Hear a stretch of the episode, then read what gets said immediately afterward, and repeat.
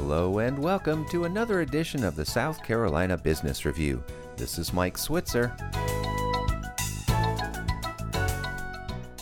Most people are probably aware that we are right in the middle of oyster season in our state, and being aficionados of these mushrooms of the sea ourselves, a recent article in Columbia Metropolitan Magazine caught our eye. And it got more interesting the more we read as we learned that one of our local oyster farms is making a lot of headway in helping to grow that industry here through the relatively new practice of growing oysters in floating cages. Julie Davis is manager of farm operations at Lady's Island Oyster, and she joins us now by phone from the farm in Beaufort, South Carolina. Julie, welcome to the program.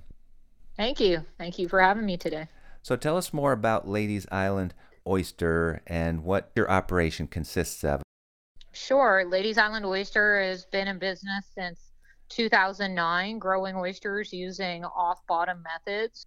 Started out using bottom cages, and now we use floating cages. What we do is called mariculture.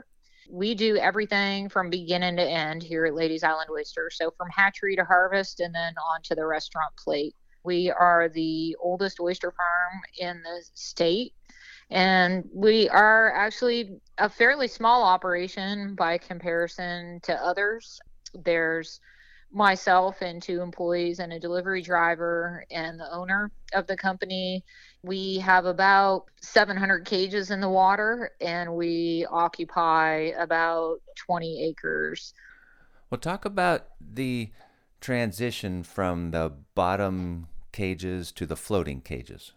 That was a matter of economics, really. A bottom cage is very difficult to control fouling. And so that's um, one of our biggest challenges that we face in growing oysters is trying to combat that biofouling. With bottom cages, it's very difficult to economically control that biofouling is extremely labor intensive. With the floating cages, they've been designed for you to very economically be able to address that issue. And the way you do that is by flipping the cages on a routine basis. And that way, anything that's settled on that cage since the last time you flipped it gets killed by the air drying the floating cages are also advantageous in that they keep the oyster in the food rich surface waters and so the oysters are nice and plump inside the meats are nice and plump and the shells are kept really nice. They grow quicker and better. So has the industry pretty much gone to the floating cages now or are there still a lot of bottom cages and a lot of wild caught oysters? Yes we still have a strong wild harvest industry as far as mariculture goes, 90%, if not more, is all floating. Well, talk about the health of the oyster industry in our state in general. Any challenges specific to South Carolina? The oyster industry in South Carolina is very healthy, and I'll tell you what, none of us are meeting our demand. It would be nice if the permit process could be expedited a little bit. It is an arduous process it took us three years to get a permit. I think it's taking um, almost every bit of that still. The other thing, sort of legislatively, we had to jump through a lot of hoops already, achieving our ability to harvest maricultured oysters in the summertime.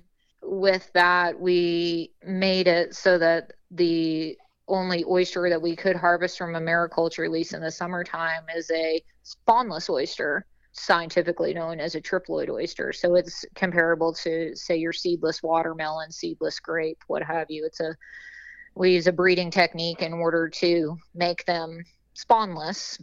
It does yield a fatter oyster in the summer months, but we would like to be able to have the ability to harvest not just the spawnless oysters in the summertime, but but any oyster if we could get that, then our farms would have more diploids, which is the oysters with two sets of chromosomes that are the natural oyster. You know, from an environmental standpoint, that's a tremendous ecosystem service because the farms then become a source of all that spawning activity and can contribute to our wild population.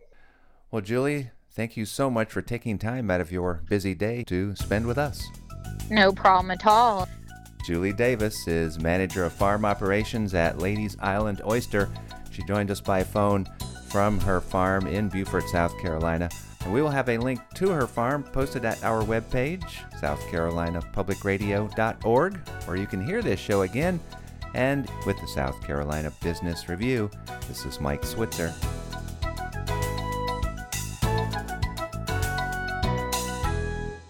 The views expressed on the South Carolina Business Review do not necessarily reflect those of South Carolina Public Radio.